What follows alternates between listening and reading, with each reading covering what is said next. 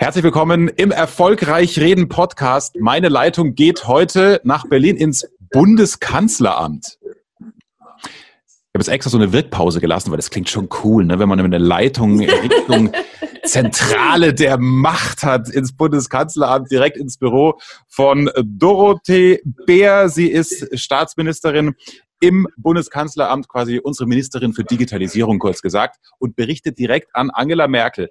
Hallo Dorothee, wir haben lange auf diesen Termin hingearbeitet. Ich finde es super, dass du dir die Zeit nimmst, weil ich weiß sehr zu schätzen, dass du dir die Zeit nimmst. Du hast ja auch was anderes zu tun eigentlich den ganzen Tag, ne? Alles gut, aber im Moment ist es ja schön, dass jeder auch Verständnis hat für Videokonferenzen und für Videopodcasts und für, keine Ahnung, also all diese ganz schrecklichen digitalen Möglichkeiten, wo vor ein paar Wochen noch jeder der Meinung war, dass man das nicht nutzen möchte, weil es ja angeblich toxisch sei. Und jetzt sind wir froh, dass wir es haben. Und das, da ist sie schon in ihrem Element. Man hört eine leichte Ironie. Ähm, nee, nee. nee. Der Erfolg Reich Reden Podcast. Durch die richtige Kommunikation machst du als Selbstständiger oder Unternehmer mehr Umsatz. Als Angestellter machst du schneller Karriere, weil du bei den Entscheidern auffällst. Nutze die Techniken der Profi-Moderatoren für deinen Erfolg, beruflich und privat. Echte Hacks aus der Praxis, die definitiv funktionieren. Lerne von Menschen, die in ihrem Business top sind. Bekannte Promis und unsichtbare Stars ihrer Branche verraten die Strategien, mit denen sie ihre Redeangst überwunden haben und durch die richtige Kommunikation erfolgreich wurden. Und hier ist der Mann, dessen Handwerk sein Mundwerk ist, Axel Robert Müller. Das ist ja äh, natürlich die Frage, die kommen muss. Wir alle wünschen uns natürlich nicht Corona, aber wenn man an allem etwas Positives sieht, dann zahlt das doch komplett auf das ein. Auch, glaube ich, innerhalb der Regierung oder innerhalb der Wirtschaft, was du die ganze Zeit predigst, hey, wir müssen digital viel mehr Gas geben.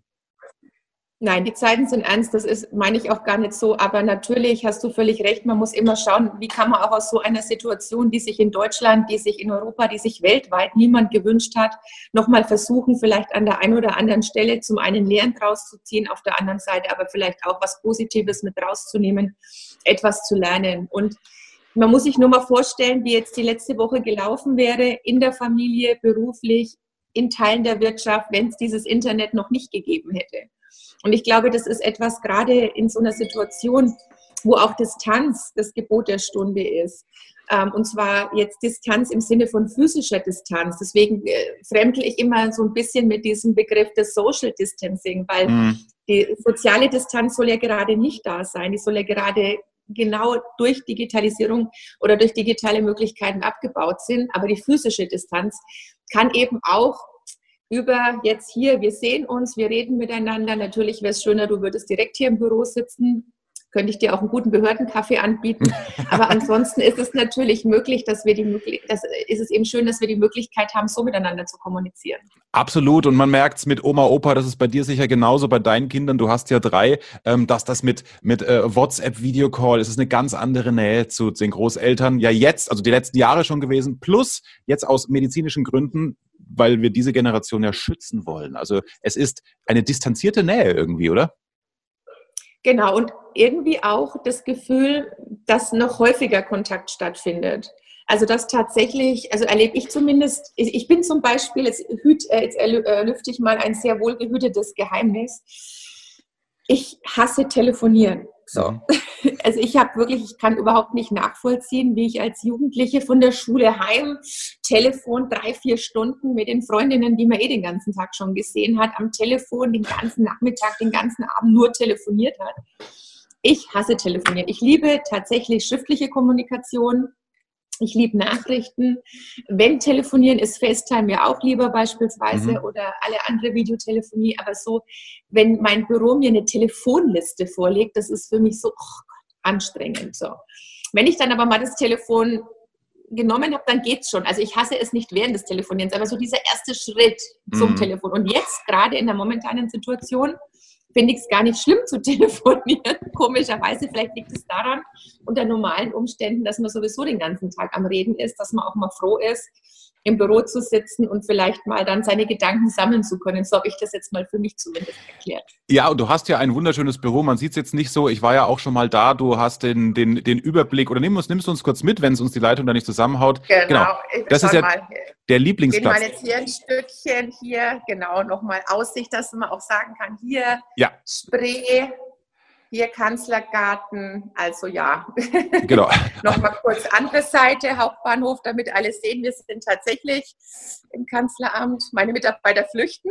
Ja, wollen nicht im Bild sein. Ja, der Hauptbahnhof, das ist ja auch ja, der Blick. Amelie rennt weg.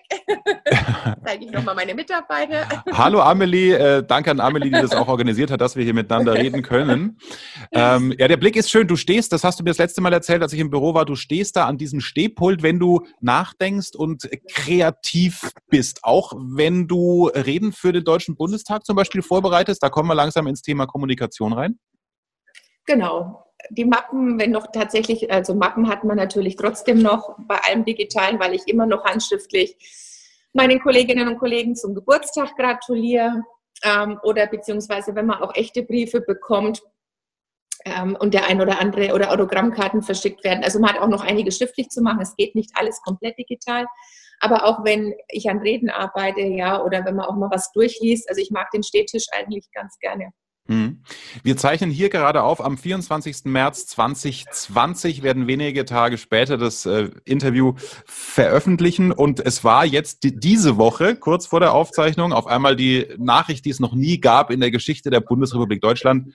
Kanzlerin im Homeoffice. Auch Angela Merkel hatte ja Kontakt mit einem Corona-Infizierten. Es hat sich ja wieder aufgelöst, ne? also ist nicht infiziert.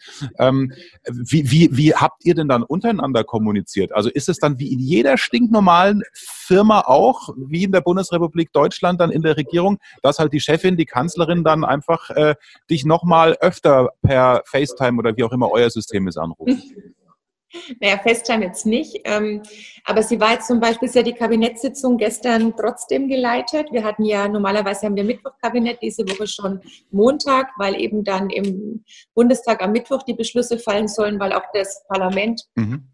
Natürlich in weniger großer Besetzung zusammentritt und auch ähm, komprimierter zusammentritt. Und es werden auch viele Plätze dazwischen freigehalten bleiben, dass wir dann auch tatsächlich nicht so nah aufeinander sitzen wir sind jetzt schon zum zweiten Mal auch in einem anderen Saal gewesen beim Kabinett. Normalerweise sind wir logischerweise im Kabinettssaal, wie der Name ja. sagt. Jetzt sind wir im IKS. Das ist der internationale Konferenzsaal. Der ist viel, viel größer. Das heißt, auch der Platz zwischen den Kolleginnen und Kollegen ist dadurch größer. Und sie war jetzt ähm, per Telefon zugeschaltet und hat per Telefon die Sitzung geleitet. Das Einzige, was sie natürlich nicht gesehen hat, war wenn es Wortmeldungen gab und da hat dann der Vizekanzler aufgerufen. Ah, okay. Aber das ist also nicht so, dass sie sich äh, zu Hause in ihre Wohnung vors iPad gesetzt hätte und ihr mit einer Konferenz, äh, Konferenzsoftware äh, sie zuschaltet. Also so, so weit, so, so weit geht es dann nicht. Ähm, ich glaube, das wird auch kommen. Das war halt jetzt einfach, es ist Sonntagabend passiert und Montag früh war die Sitzung. Ja, und ähm, ich weiß jetzt, nee, ich weiß jetzt auch nicht genau. Natürlich wäre das technisch möglich gewesen, nur wir haben ja ganz strenge Sicherheitsvorgaben. Das heißt, wir hätten natürlich auch eine ganz andere Verschlüsselung. Ob die da ist, kann ich dir jetzt noch nicht mal sagen. Ob, also bei Telefon ist sie da. Also jeder von uns hat auch ähm, Endgeräte, zumindest was Telefonieren, verschlüsseltes Telefonieren betrifft. Ob jetzt verschlüsselte Videotelefonie, ohne mhm. dass dann quasi, also es werden natürlich spannend für Hacker, sich dann in so eine Kabinettssitzung einzuhacken. Aber ich sage gleich, ähm, für die, die es vorhaben, so spannend ist es dann meistens auch nicht. also es lohnt sich vielleicht nicht in jedem Fall. Sehr gut. Thema Kommunikation. Der Erfolgreich Reden Podcast soll allen Mut machen, die denken, oh, ja, ihr Politiker, ihr Moderatoren, ihr habt das Rednergehen und ihr seid in Talkshows, ihr moderiert sie oder wie du, du bist zu Gast. Ihr könnt es aber, ich tue mich schwer beim Präsentieren. Das ist ja der größte Quatsch, da haben wir uns ja auch schon mal drüber unterhalten. Reden lernt man nur durch Reden und bei dir fällt ja auch noch auf, dass dir auch dein Dialekt einfach mal völlig wurscht ist. Also der hat dich offenbar nie gehemmt, ja, was ja auch ein wichtiges Signal ist bei, bei Menschen, die die sagen, ja, aber man nimmt mich vielleicht nicht so ernst, weil ich kriege ihn einfach nicht weg. Als du immer mehr in der Öffentlichkeit standest und ja auch in der Jungen Union Reden gehalten hast, etc., dann irgendwann auch im CSU-Bundesvorstand warst, irgendwann im Bundestag, hattest du mal das Gefühl, ah, mein Dialekt, ich weiß nicht, ich hätte ihn schon gern weg? Naja, ehrlicherweise in der Politik nie, aber als ich beim Radio war, da war es das größere Problem. Also jetzt in Franken war es noch kein Problem, aber als ich dann in München gearbeitet habe und plötzlich heißt die Idee, die man hatte für den Beitrag, die O-Töne, die man gesammelt hat, die Texte, die man geschrieben hat, darf man nicht selber einsprechen, ähm, weil man will mhm. das Ganze ja bundesweit verkaufen oder darüber hinaus.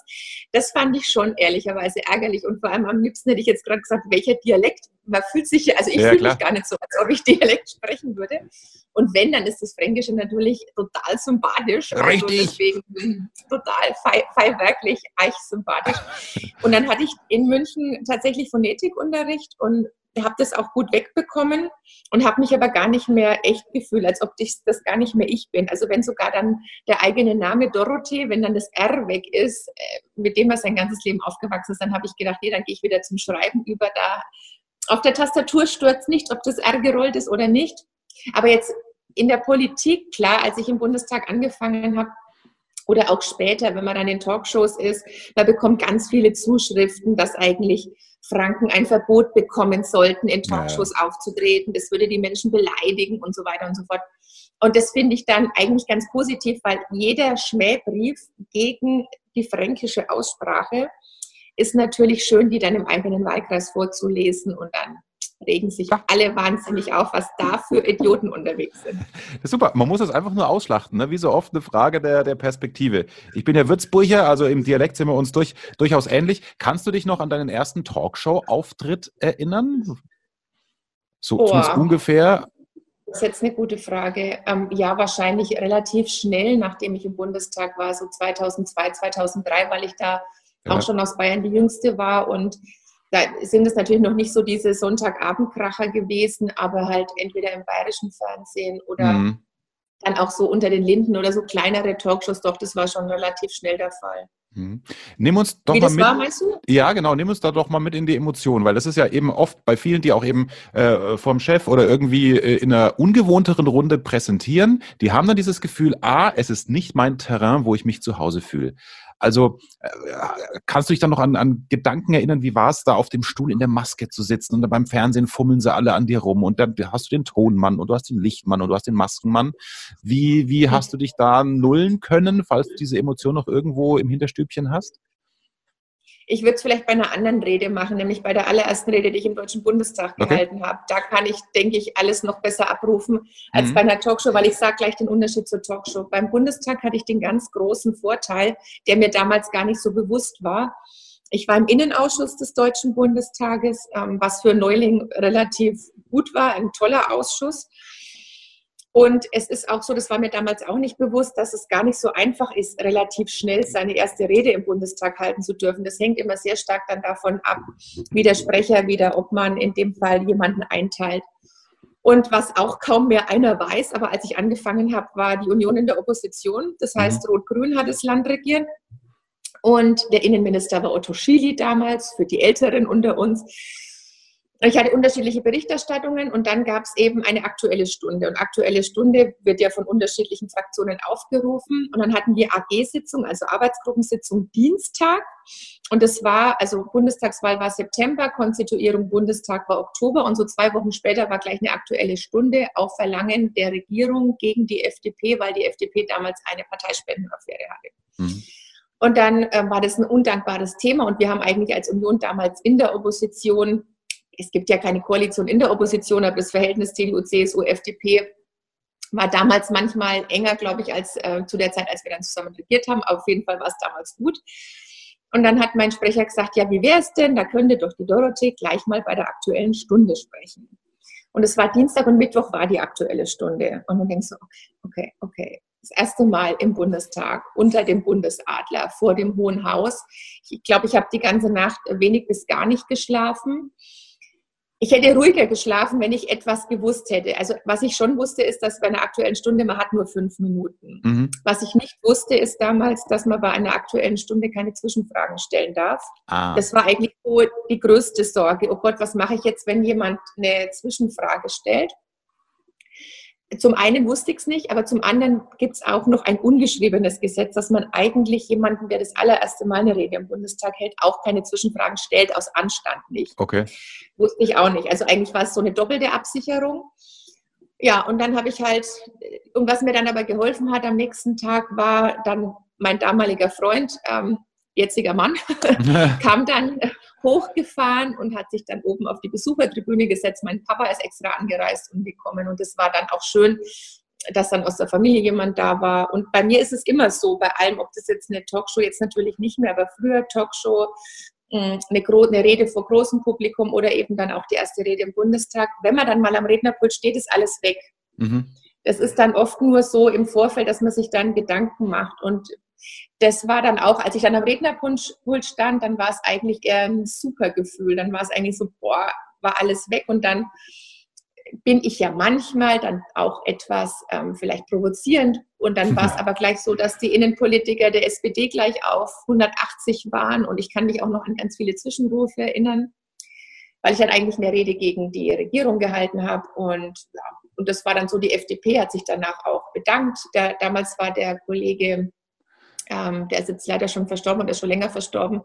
Kollege Rexroth von der FDP, mhm. der damals auch Bundesschatzmeister war, der gesagt hat, hervorragend. Und es war dann, es war gut und ähm, aus der Opposition raus auch noch mal was anderes oder auch Gutes mitgemacht zu haben. Also ich kann mich auch jetzt noch, ich kann mich an diese drei Jahre Opposition, es waren ja nur drei, weil Schröder ja ein Jahr eher Schluss gemacht hat, an diese drei Oppositionsjahre teilweise noch intensiver erinnern als an die letzten 15 Regierungsjahre, weil die schon noch mal auch was anderes mit einem machen.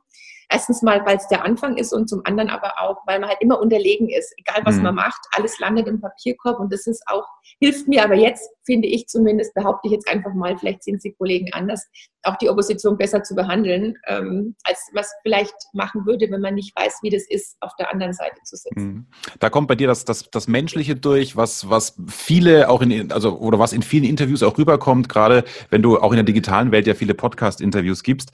Ähm, es waren viele Learnings jetzt drin. Ich würde würd gerne ein paar, paar zusammenfassen. Also, äh, ich fange hinten an.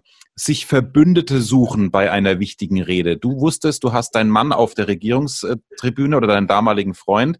Heißt, für dich, lieber Podcast-Hörer, übertragen, such dir einen Verbündeten im Publikum, den du anschauen kannst, weil der gibt dir Sicherheit. Der wird nicht genervt die Augen rollen. Der würde vielleicht immer im Zweifel sagen, ne, so dieses stumme Zunicken passt läuft. Zweitens kann der oder die dir dann hinten raus viel Feedback geben, wenn es dir wichtig ist zu analysieren, wie dein Auftritt vorne war.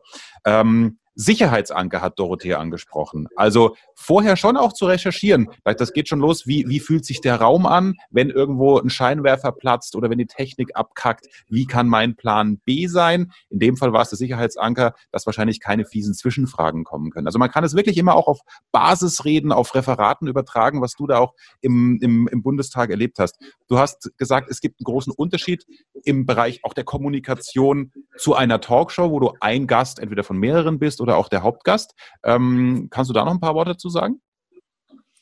Der Unterschied ist tatsächlich, und da kommt es immer auf die Talkshow an. Es gibt ja Talkshows mit Publikum und Talkshows mhm. ohne Publikum.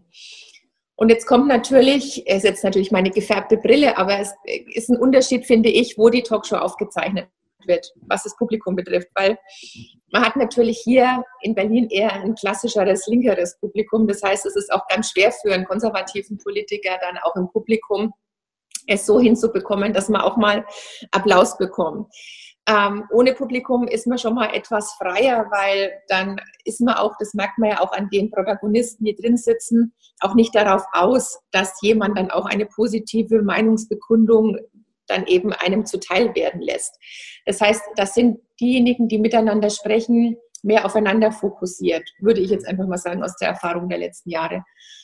Ansonsten ist es natürlich noch ein Unterschied, ähm, oder am einfachsten ist es, glaube ich, wenn man reden üben möchte oder wenn man so Interviewsituationen üben möchte, wenn man tatsächlich auch mal mit Podcasts anfängt, weil das ist ja schon eine vertrauliche Atmosphäre und man merkt gar nicht, wie viele Tausende von Leuten danach zuhören. Also man spricht, denke ich, offener, man spricht freier, weil es nur so ein Eins zu eins ist.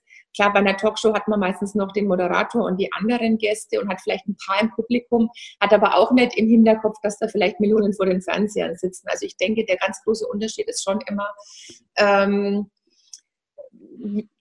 dass man halt auch das ausblendet vielleicht und sich mhm. nicht überlegt, ähm, wer könnte das alles sehen. So mag es übrigens bis heute bei, bei Twitter, kann man ja auch negative Erfahrungen machen, aber ich sage nur im Großen und Ganzen habe ich mir immer vorgenommen, mir immer vorgenommen, nicht so die Schere im Kopf zu haben, nicht immer zu sagen, oh Gott, wer könnte das jetzt alles sehen, lesen, mhm. mitbekommen, sondern würde ich das jetzt auch sagen, wenn ich das jetzt quasi dir unter vier Augen, ohne dass du es mitschneidest, würde ich genau das Gleiche erzählen oder nicht. Und dann muss man halt auch manchmal einen Schritt aus der Komfortzone rausgehen. Ich habe mich heuer das erste Mal so, weil es sich auch vorher nicht ergeben hat, einem ganz großen Publikum-Voting in Berlin gestellt bei den goldenen Bloggern und da war ja auch im Vorfeld die ein oder andere Aussage, ja, mach das nicht, wer weiß, ob du in Berlin deine Chance hast zu gewinnen.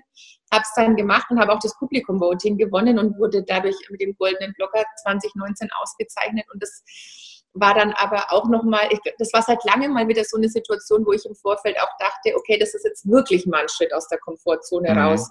Er hätte ja auch nicht hingehen können, einfach die Nominierung annehmen und sagen, ja, nominiert zu sein reicht mir eigentlich schon. Ja.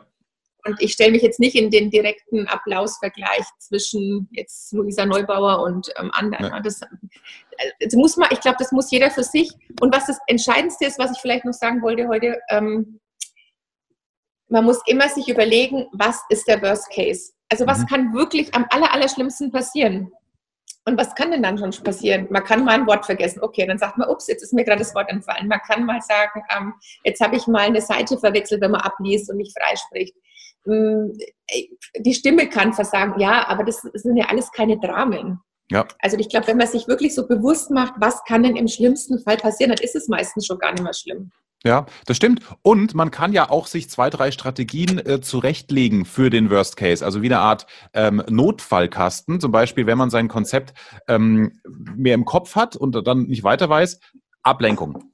Ja, man geht man in den Konferenzraum und sagt, so, Entschuldigung, wir machen kurzes, also mal hier, ich gehe mal kurz ans Fenster, mach hier mal auf. Oder, ah, Mund ist trocken, ich gehe mal zum Wasserglas. In dem Moment geht es nur darum, Sekunden zu gewinnen, Zeit zu gewinnen, um dann wieder in die Spur zu kommen. Ne? Das heißt, das, was du sagst, ehrlich sein, wenn man den Faden verliert, absolut richtig, aber sich vielleicht vorbereiten, was habe ich denn als Notfallkasten, als Maßnahmen im Kopf? Und dann ist es nämlich das Schöne, wenn man diese Gedanken einmal macht, man kann die immer wieder rausholen, ja, den, den, den Rest des Lebens. Da, äh, kur, kurzer Eigenwerbeblock ähm, für alle, die es interessiert. Ich habe da ein kostenloses Live-Webinar dazu zum Thema Faszinieren, anstatt nur zu präsentieren, wie man also viel kreativer in Vorträge einsteigt. Und da gibt es auch ein Modul, das heißt äh, Erste-Hilfe-Kasten mit Notfallmaßnahmen. Verlinke ich hier mal in der Podcast-Beschreibung oder in der Videobeschreibung.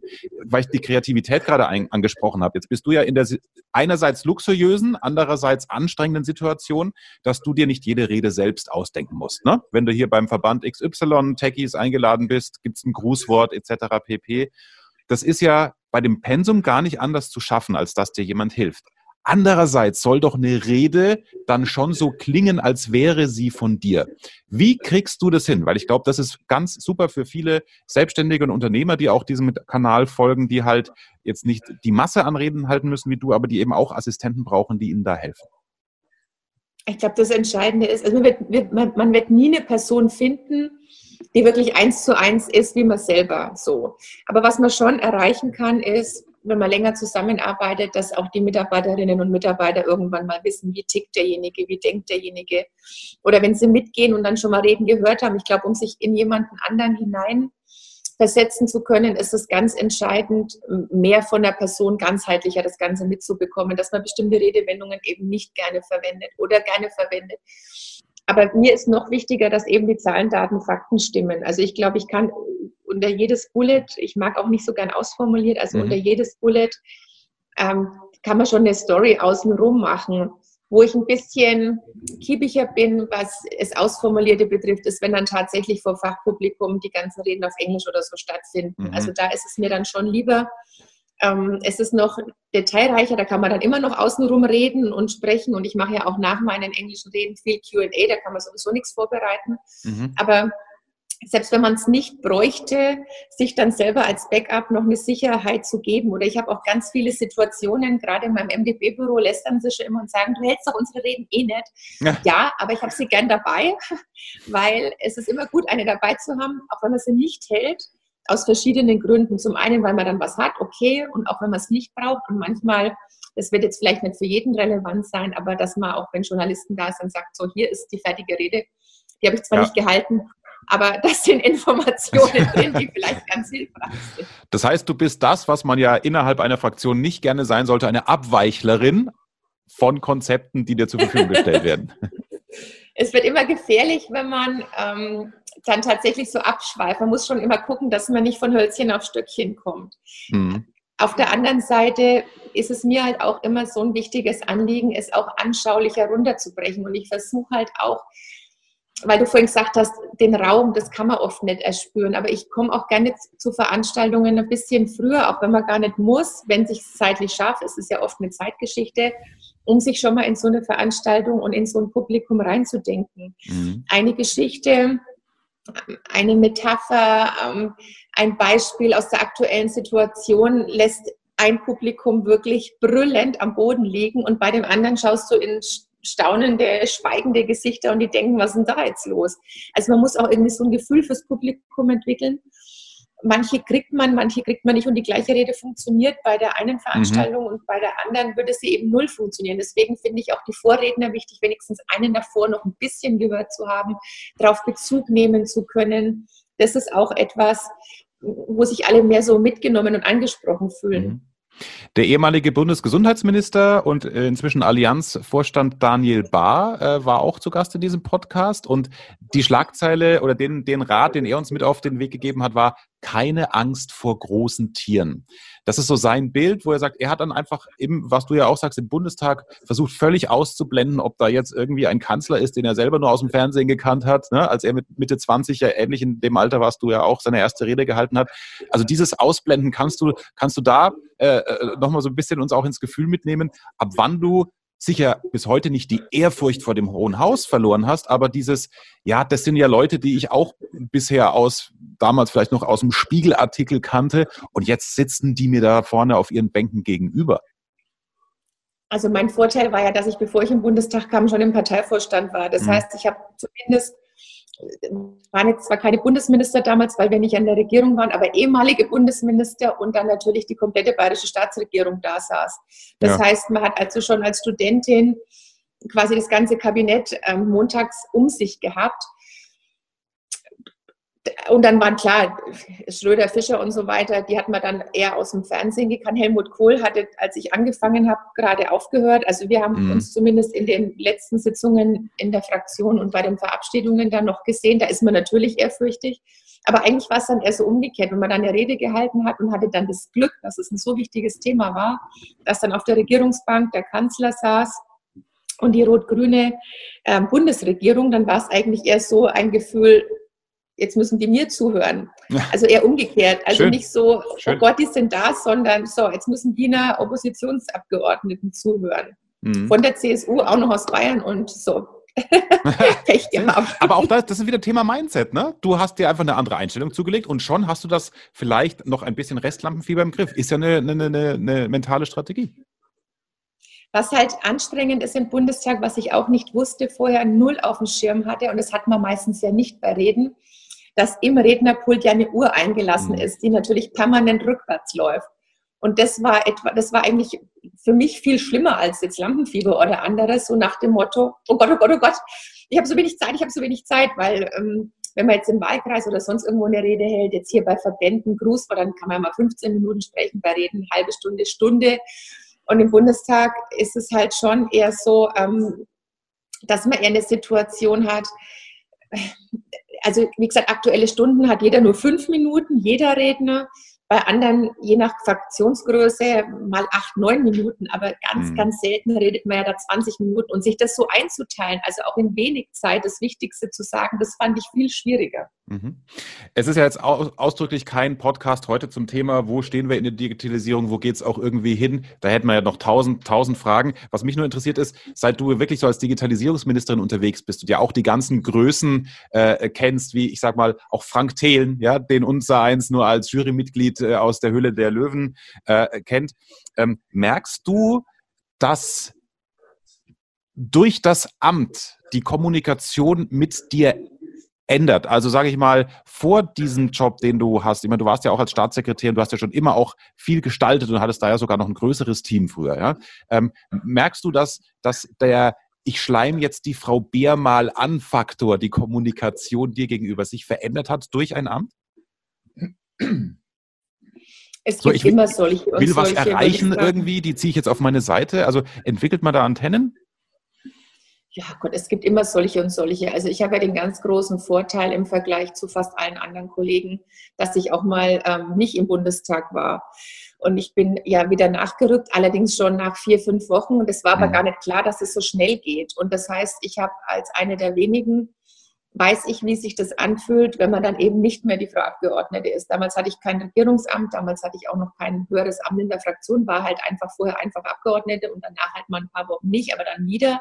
Aber wie gesagt, es war nicht abzusehen, dass ich so schnell wieder nachrücke. Und in der Zeit, ähm, das war eigentlich die lehrreichste Zeit dahingehend, weil man dann weiß, wer steht da noch zu einem oder was verändert sich. Das hat ja mehr über die Leute ausgesagt als jetzt über mich an dem Punkt. Und bis auf ein extrem negatives Erlebnis war es eigentlich nur positiv. Und deswegen bin ich da, aber ich bin sowieso ein grundsätzlich, finde ich, ähm, sehr empathischer Mensch und habe auch grundsätzlich im Zwischenmenschlichen sehr, sehr sensible Antennen. Und man sollte auch als Politiker wissen, dass das alles nur geliehene Macht ist, dass das mhm. immer nur ein Amt auf Zeit ist. Ich habe auch, als ich ins Bundesverkehrsministerium als Staatssekretärin eingezogen bin, mich an meinem allerersten Tag in mein Büro gesetzt, was wunder, wunder, wunderschön mhm. Und habe gesagt, so, und hier muss ich auch mal wieder ausziehen. Das war mir vom ersten Tag an klar und ich habe dann auch so eine Live-Story gemacht am Tag des Auszugs.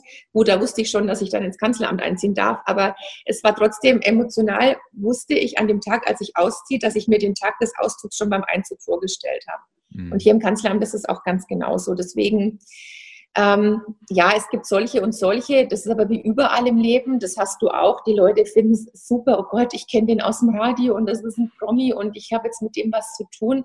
Und andere, die stört es eigentlich eher, dass man mhm. so ein, ich habe eine Freundin, die nervt es eigentlich immer eher, weil sie sagt, mit dir kann man nirgendwo hingehen, man ist dauernd angequatscht. Also das ist, also viele, die so ganz eng an einem dran sind, die stört es eigentlich eher im, im Sinne von, man will einen eigentlich eher für sich haben. Doch, mhm. das denke ich schon. Aber anschleimen, Gott. Es ist eigentlich eher positiv, gerade die, die an, einen anschreiben, jetzt auf Instagram zum Beispiel, um jetzt auch mal Werbung zu machen für meinen insta -Account. Ja, verlinken wir eh. Ähm, Ed Dorobert, dass ich da merke, wenn ich antworte, dass viele eher erstaunt sind, dass mhm. man überhaupt antwortet aber die, die, das ist jetzt nicht geschleimt, sondern die sagen, oh Gott, man kommt mal nah an die Politik ran. Ja, ist ja super, absolut. dass man auch mal direktes Feedback bekommt. Ja. Du bist nach wie vor Insta-Junkie, ne? Ja. Das Schöne ist, dass diejenigen, die die ganze Zeit gedacht haben, dass alles toxisch ist und man muss da mal zurückfahren, dass die, glaube ich, jetzt alle Kassengift produziert haben. Ein wunderbares äh, Schlusswort, weil ich deine Zeit auch nicht über ähm, beanspruchen möchte. Und wie ich ja auch gelernt habe inzwischen, man muss ja nach so einer Aufzeichnung ja auch noch schnell eine Insta-Story machen, ne? dass man hier uns im Schaltgespräch sieht. Ähm, die gut. drei Minuten wollen wir uns auch noch nehmen. Deswegen äh, sage ich vielen Dank an Doro Bär ins äh, Kanzleramt und weiterhin dir viel Spaß beim deine Botschaften, die ja unser Land nach vorne bringen, nämlich uns digital fit zu machen, mit der richtigen Kommunikation ins Land zu tragen. Dankeschön. Dir auch alles Liebe.